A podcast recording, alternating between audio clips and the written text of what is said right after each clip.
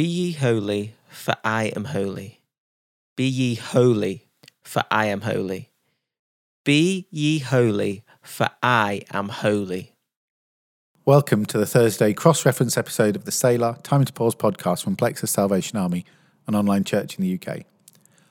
On Monday, in our walk through John's Gospel, we thought about our lives shining with the light of God. Today, we're continuing that thought from 1 Peter 1, verse 16 Be ye holy, for I am holy. Stop and breathe in your presence. Just breathe. Just breathe.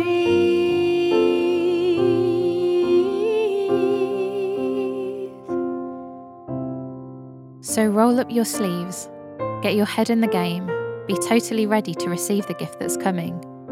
Don't lazily slip back into those old grooves of evil, doing just what you feel like doing. You didn't know any better then. You do now. As obedient children, let yourselves be pulled into a way of life shaped by God's life, a life energetic and blazing with holiness.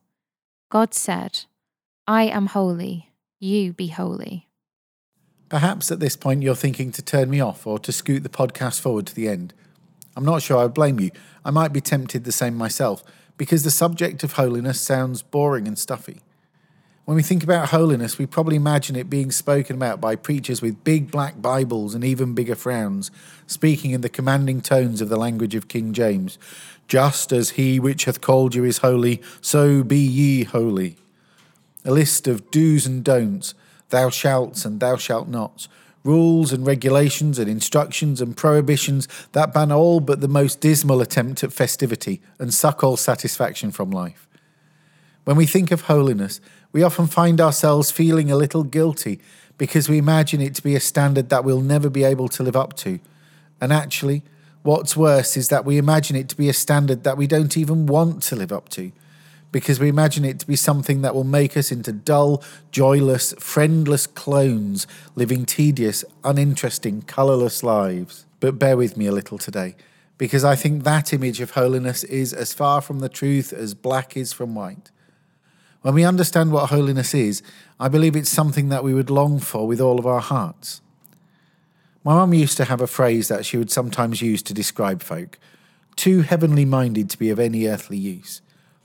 I guess that most of us who've been in the church for more than a few years can think of just the sort of people that phrase might be referring to. And I think often that that is the image that comes to mind when we think of what it might mean to be holy. But it would seem that Peter didn't feel that way at all.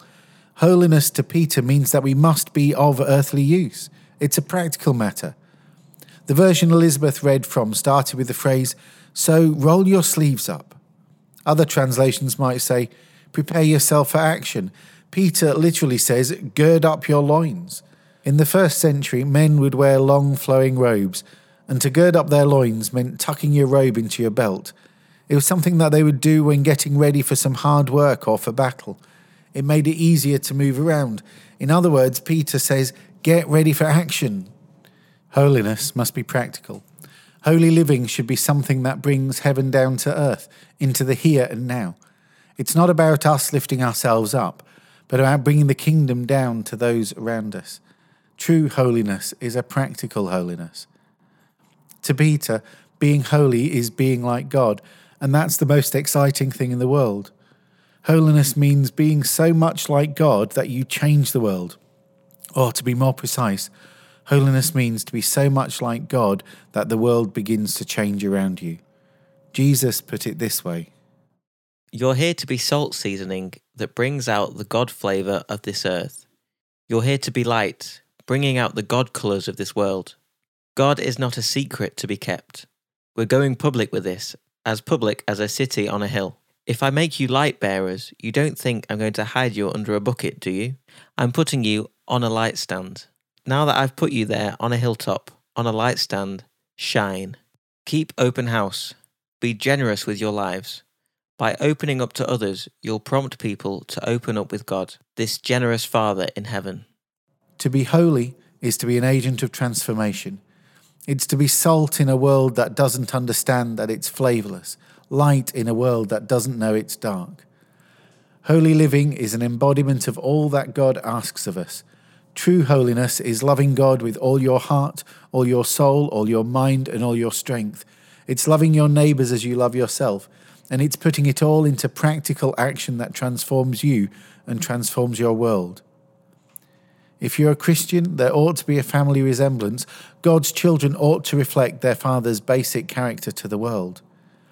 To be holy means to live so that others will think well of God. To be holy means bringing credit to our Heavenly Father by what we say and do. It means living so that those who don't know Him will be able to glimpse Him because they can see us. Being holy means living so that others will say, He serves a wonderful God, or She has a true joy in her life that nothing seems to be able to take away. It's to live in such a way that God will look down from heaven and say, That's my boy, or That's my girl.